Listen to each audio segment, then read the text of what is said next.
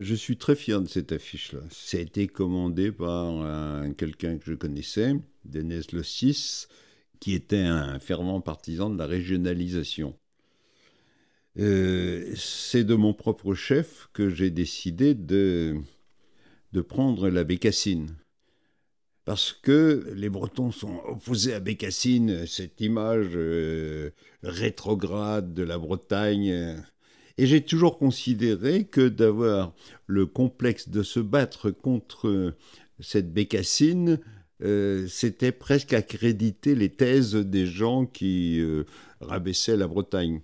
Et donc, euh, vouloir faire comme si elle n'existait pas, je pensais que c'était une erreur. Et je me suis dit, il faut la revendiquer.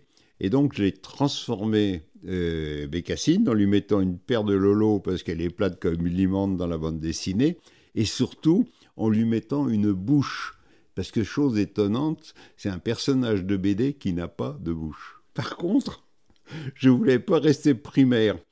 Et dans sa bouche, dans le premier projet, elle disait basta, ça suffit.